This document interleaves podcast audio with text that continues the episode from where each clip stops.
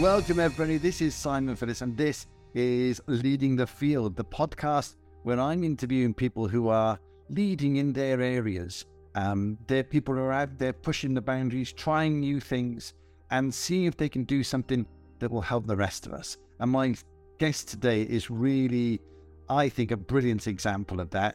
His name's Charlie Winton. He's the founder of OK Positive, which is an app that's transforming well-being in the workplace. So, Charlie, that's my very high level introduction for you. But do you want to say hi and, and let the people here know a little bit more about you?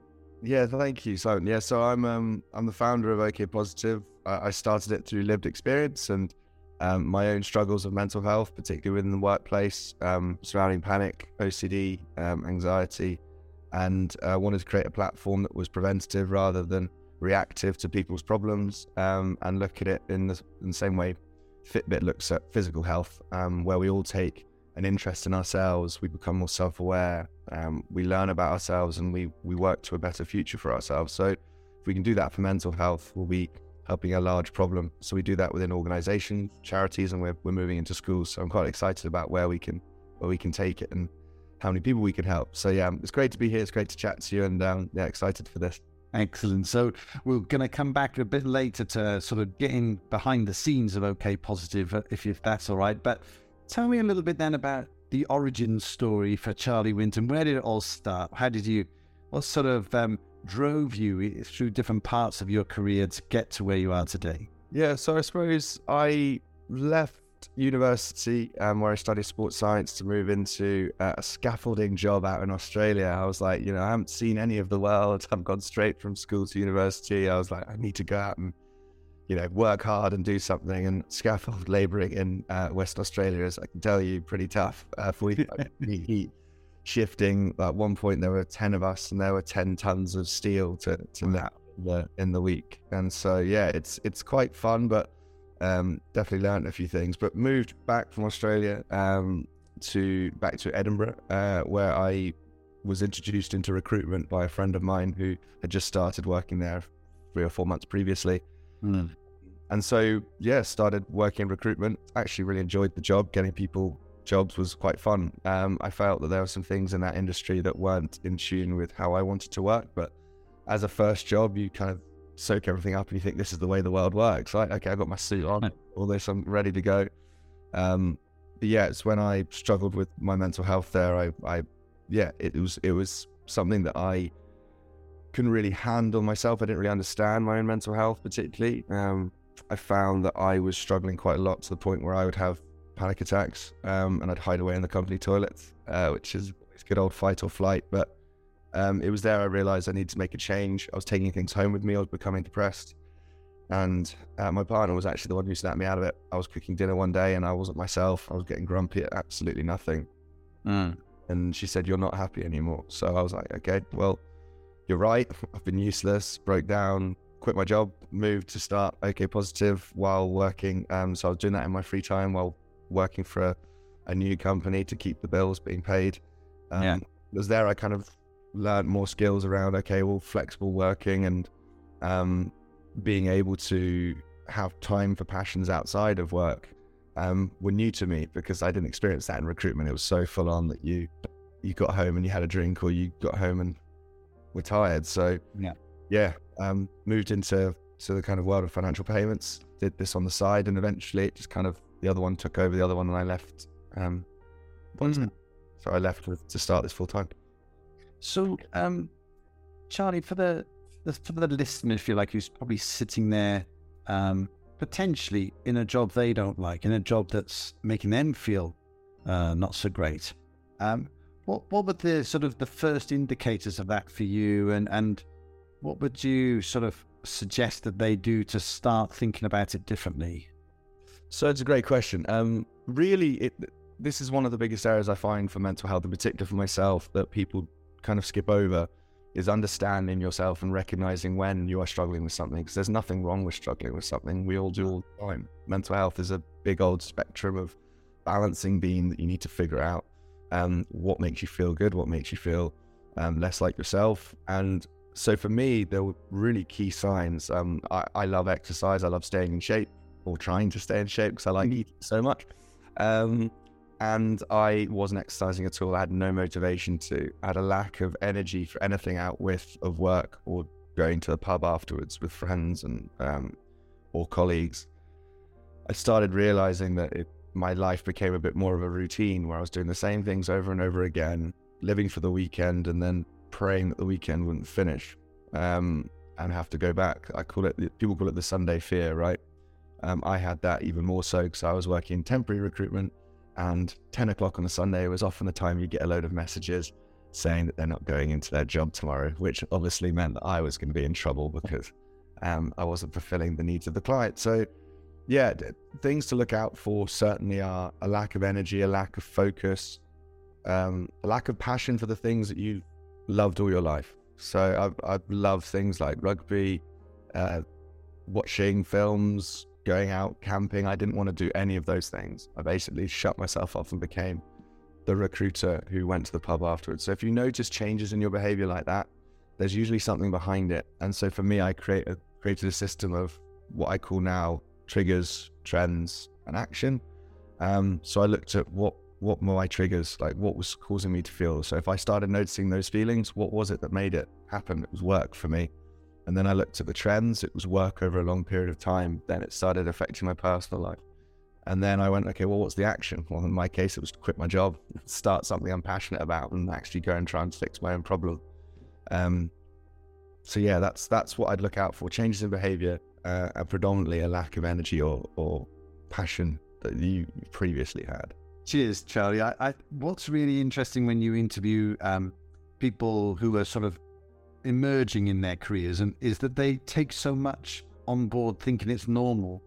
Um, so, like you said, there was a temptation there for you to just think, well, is this what the world of work is all about? That I have no life outside work, that I do lose my passions and my interests and the things that I'm excited about normally because I'm assuming that's what working life is all about. And without any sort of exterior um, perspective on that, it can feel like, okay, I've just got to knuckle down and get on with it.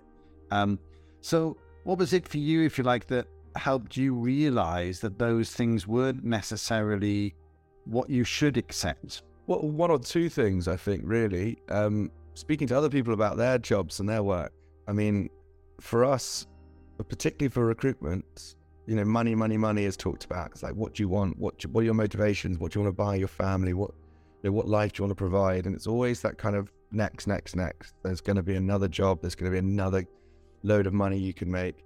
And when speaking to other people, I had one of my close friends um, from university was working. He's a zookeeper, and you know he, kind of bucked that trend completely. Like, it, you know, it's not a massive hundred thousand pound salary to be a zookeeper, and, and sometimes that financial side is tough. But he was the happiest of all of us. Yeah. Like all of our friends, he was the happiest. And so that's where it kind of turned to me when I was speaking to people that I knew. Hang on, you don't work eight till six. Okay, okay, you are allowed to go on breaks for more than fifteen minutes. You know, you're like it wasn't that bad in recruitment to that sense, but it was definitely KPIs were monitoring everything. And so I was like, is this normal? Is this what work is? Is this why everyone gets up into a suit, looks miserable on the commute into work? And is that that's the way my life is going to be? And I've realized that it's not, but I've realized very much later than I should have. Um, but I think if you if you surround yourself with people who are doing different things, this is the problem, right? If when you go into a particular sector, as recruitment is, or it could be financial services, it could be legal. Guess who you hang around with all the time because you're working those hours, you're working around with all these different lawyers or all these different financial services, and they're doing the same thing. So you yeah. don't have an external perspective. So that, and and again, my partner, she she very much showed me, well, held a mirror to me um, in terms of this is what you're coming home as, and this is you know who I remember you as. And so it's it's quite hard hitting, and I think actually it's what I was lucky that I had her and have her around to tell me when I'm not myself. And some people don't have that, right? And mm. so if you add those two things, surround yourself by people, basically. In short, yeah, absolutely. And we um we often talk in networking terms about the different networks that we have in life. So we have our family networks and our uh, work networks and university networks, whoever the different groups of people, if you like. But the one that's most important is your support network. Whoever is in that group of people that are there to support you. They're the ones that in, can quite often mean the difference between living on the streets, literally, and thriving. Um, and I, I, remember once writing a report for a for a homeless charity that was trying to understand what it is that um, eventually leads to people being on the streets, and it's quite often it's just their support network has has collapsed. Um, so yeah, no, thanks for that, Charlie. So okay, so we got on, we've created OK Positive from those sort of lived experiences of yours. Um, what was interesting for me? So we talked through your GC index, didn't we, last week? And you came out as this game changer polisher, so very much on the obsessive side of the model. Um, but top one there was game changer, that level of creativity. So, what do you think was the sort of the creative spark for OK Positive? Not the not the sort of the drivers that were maybe sort of lived experience. What was the creative bit that really got it going? Well, I suppose it was. It's. I, I suppose I was kind of pushed towards it in terms of my motivations, my drives, but then the creative option. I, guess I just wanted to start and get going. Right, you know, you take a risk in life. Sometimes you need to just get on with it. And I remember just thinking to myself. I chatted to my brother actually. I was like, "This is a lot of money to spend on a prototype of a of an app that people might not even buy, or how do I do this?"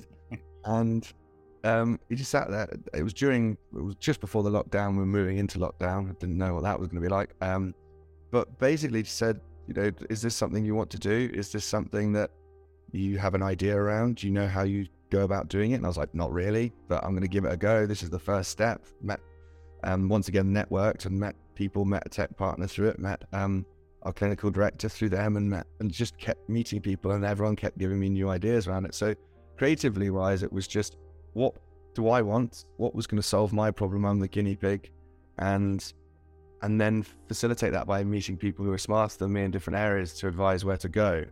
And I had a rough idea. You start a business with twelve pounds on Companies House, and that's start right. You've done it. You can't turn back now. You're have to do your company accounts, no matter how how much money you have in that. You're gonna have to go and do something about it. So I kind of just kept each time doing the next thing, the next thing. I'd write a to do list of, right, okay, set up company, right, talk about prototype. Which areas did I need to focus on? Tech, obviously, that was what our product was going to be. Um, content, uh, clinical evidence backing, finances, all the different areas of a, the business that I was terrified and had no clue about. Mm. Went, went and found out about it. yeah, and from a, a, you know from the GC index perspective, that's your polisher kicking in there. That's the element of okay, let's just we're on a continuous improvement pathway here. What's the next thing? What's the next thing? What's the next thing that's just going to make it better and better?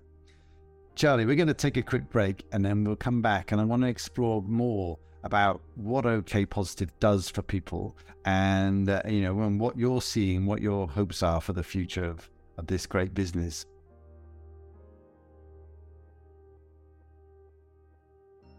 Welcome back. This is Leading the Field with Simon Phillips and my special guest, Charlie Winton. We've been talking all about the amazing business that he's built called OK Positive, where that came from, the sort of the the lived experience that basically fed the thinking into the design of OK Positive. So, Charlie, I want to get behind the scenes now and, and learn a little bit more. So, tell us how the app works, what it, what sort of things I can expect if I if I land there, or you know, tell me how this might help me in my business.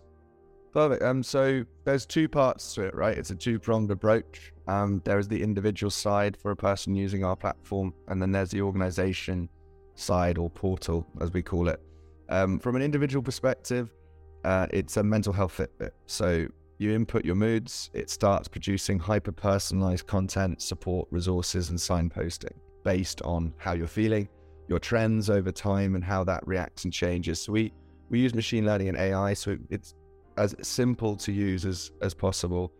Um, we ask you questions without ever invading your privacy. Um, we don't want to know who you are. We just care about your mental health profile. And what I mean by that is we create a profile for you based on your values, your triggers, your emotions, and what you do in the app because what we're trying to do is find commonalities between other people that are similar to you that might not know that going for a run or an intervention that you've done has helped your mental health so we can suggest it to them. So by logging your mood for 15, 30 seconds a day, you could potentially be helping someone else elsewhere by writing down how you're feeling and what you've done to help yourself. So that's what we want to do. We want to reduce the stigma. What you'll expect as an individual user is a host of content. So if you're struggling with financial well-being and budgeting this month, it will be content on that, and it will tell you stuff about you. So you log your moods, and it will form all of this data report around you, telling you this is what we'd recommend. This is what our clinical board would recommend because they look over the profiles and the options and train the system. Mm. And therefore, yeah, um, but we also provide that link to anonymously feedback to your company. So as an organization, what you'll do is you'll get aggregated trends and data, everyone within your company or your, or your organization. And so they can see what they can do to help you. So you have this option to have a voice in the company, as I call it. Yeah. Because if you can highlight the things that they can do to, to support you better and then they do them, that's an incredibly powerful thing for culture, psychology, like psychological safety. So, from an organizational perspective, you get to identify the issues and the successes in your business. You're able to intervene through our partner network or through free things that we've seen work in other businesses because we're learning all the time.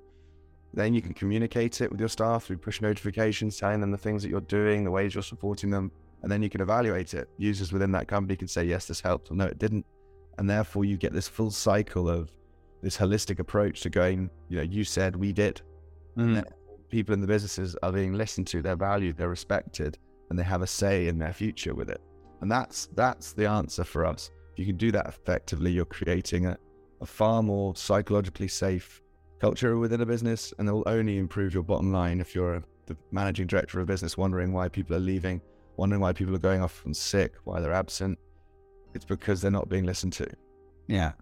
And what are, what does the user in your organization um, what are they accessing? Is it by their phone or is it on the? Yeah. So they they've accessed it via um we're, we're on the iOS, so we're on the App Store, we're on uh, the Google Play Store, and we're also desktop. So you can find us basically anywhere. Um, you can find us on on on those mediums. Um, we always prefer the kind of phone element to it because it's easier, it's discreet. You're able to do it on the go.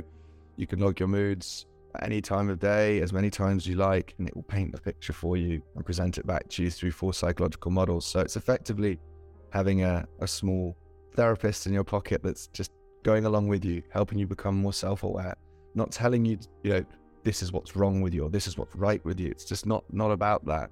It's about understanding what makes you feel the way that you are feeling and how to. Because for me, it's like physical health, right? You get your sniffles, you know you're getting a cold, so you have a Lemsip hot water bottle rest, so you're not ill for longer mental health is the exact same. You'll have your triggers, which you need to understand what they are. You then can find out what your LEMSIP hot water bottle or rest is so that you don't that crisis point like I did. And if you do that, I haven't had a panic attack in five years using that platform of journaling.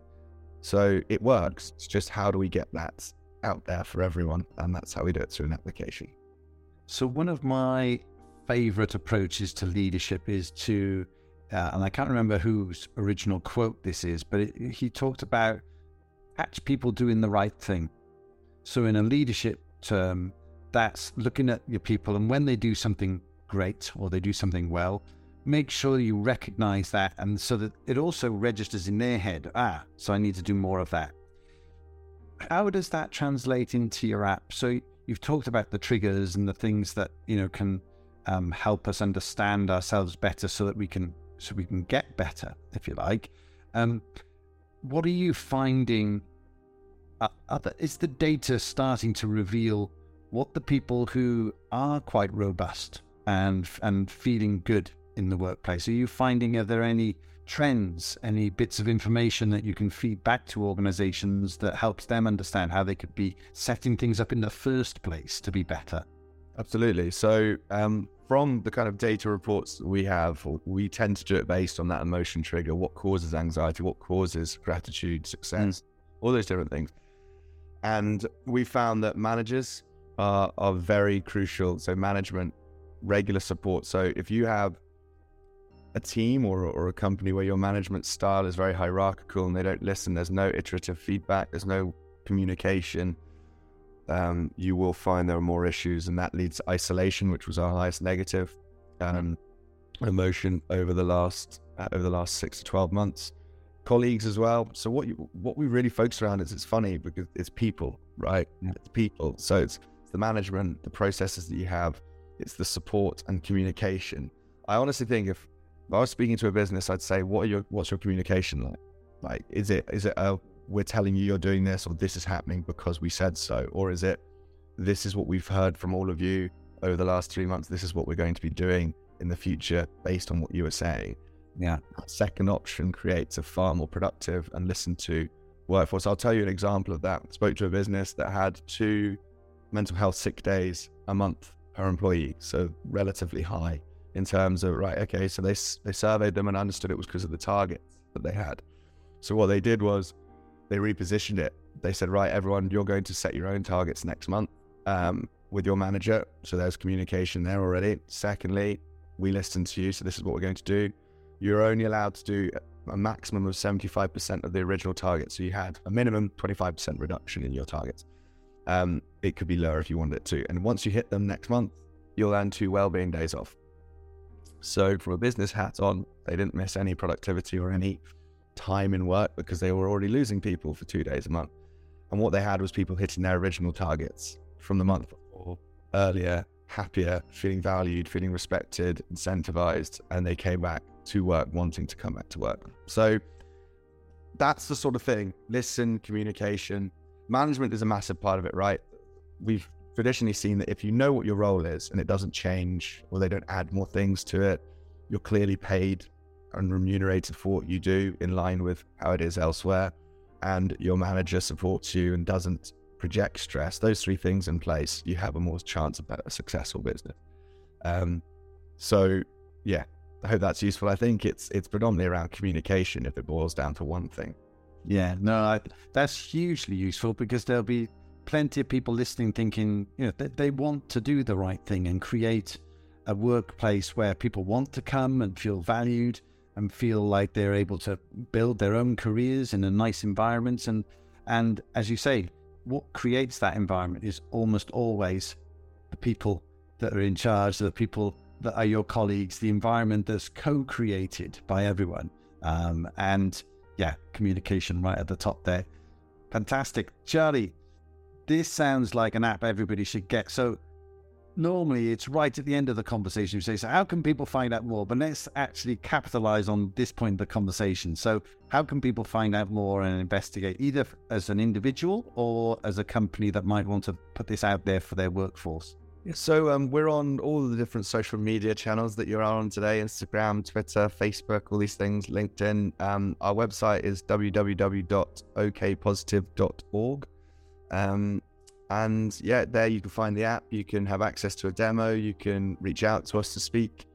Um, yeah, we're, we're, very receptive. The team and I, we, we, we love speaking to people about mental health. We love looking into businesses and and and seeing right how can we make a difference. How can the company themselves make a difference and look after themselves? Because it's it's useless just doing the same things over and over again without trying new things. So yeah, that's where you can find us. Um, I'm always open to ch- chatting to people, particularly on a human level as well. If anyone resonates with the things that I'm doing um, and needs someone to listen to them, or, or if they want to learn more about how I've navigated my me- mental health over the last five years, I'm always happy to speak to, to anyone around it. Fantastic. Thanks, Charlie. Okay, let's take a half a step back. We were talking earlier about the GC index. Um, I think we've heard your proclivities coming through or the creativity or the desire to just improve things over and over and over and make it as good as it can possibly be is, is, is the sort of game changer polisher combination. Inside your organization, how does that impact the rest of the team? Your desire to, you know, come up with another idea and see it come to being straight away. You know, what sort of what's the impact on the people around you? I can imagine it would be quite um, exhausting. uh, I think from from a team perspective, they're very honest with me though, and that's one thing we're, we're very good on communication and, and internally we we very much focus on how to how do people work, how to get the best out of each other. I'm as you, as you mentioned, I'm very much a let's do this, let's do this, let's do the next thing, next thing.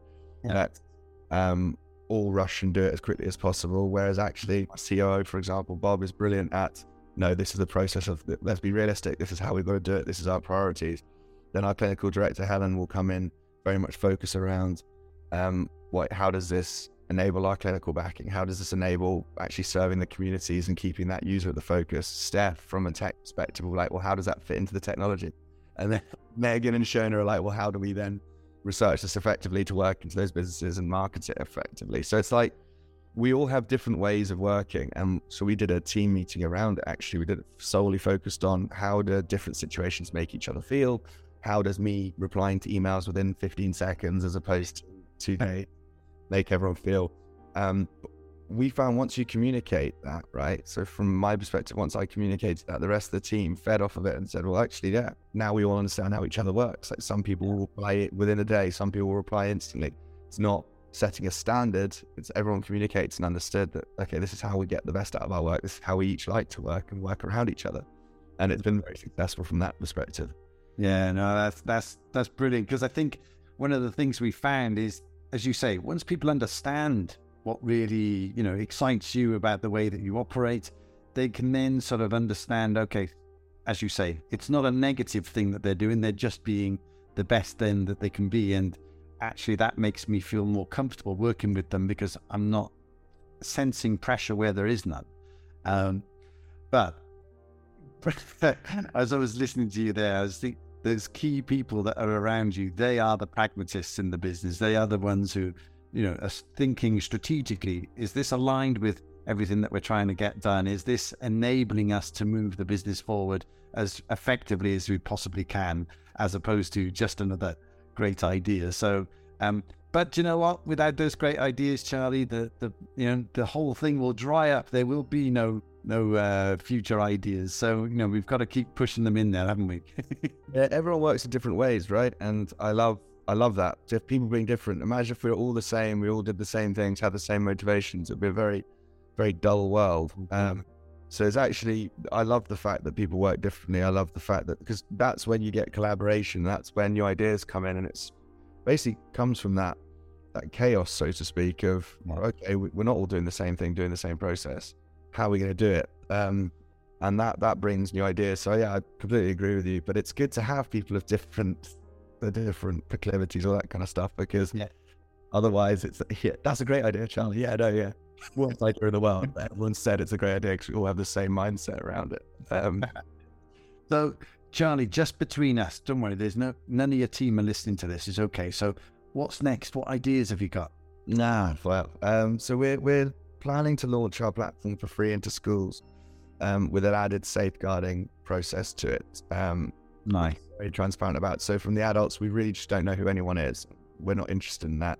From a school perspective, if if there were safeguarding concerns to, for the duty of care for the person, they'd be identified on a one-off basis to their safeguarding lead at the school. So we're working on that kind of a technology side, but also how do we position it? We've got partners that can get us into all these different schools in the UK. We can make it free for young people to learn more about mental health on their own time. So I'm really excited about that. Um, we've got our new technology developments where you'll get your own data insights reports, and we're, we're creating ways that you can connect to your family and friends by creating circles where you can check in on each other. Um, we're just finding different ways to to engage people more, but also get them more interested in in mental health, but other people's mental health as well. Because if we can do that, then we can take people away from technology and start having conversations. But everyone needs to understand mental health. They need to learn about it. They need to, you know, you don't just go and build a Lego set without looking at the uh, the manual first. You need to understand the basics of how it works, and so mm-hmm. that's what we're looking to do. Um, so yeah, those are the two kind of main projects we're working on at the moment. Then we've got a couple of commercial things up our sleeve at the moment, which are looking quite exciting. So um, lots going on, but it's all very, very busy. Excellent. Charlie, it's been an absolute delight to talk to you today, and thank you for being so open about your particular circumstances and how that generated the ideas and the thinking behind OK Positive. Because I'm sure that will have been that will have helped a few people out there just through your own story today. So thanks for that. Um, Charlie, nobody gets off the Leading the Field podcast without telling us what's their favorite record. What's the record that really inspires them and gets them moving in the morning if they're feeling a bit sluggish or helps them to power through that last hour of, of activity when they know it's got to get finished. What's what's the inspirational song that you're going to add to the playlist? So this, I'm going to be cheeky here and say there are two, um, but I'll do my official one. So um, I suppose t- for to answer your first point, the the song "Take Me Out" by Franz Ferdinand is possibly one of the bounciest tunes in the world, and that if I put that on in the morning, I am ready to go. Like that is go to work. This is good.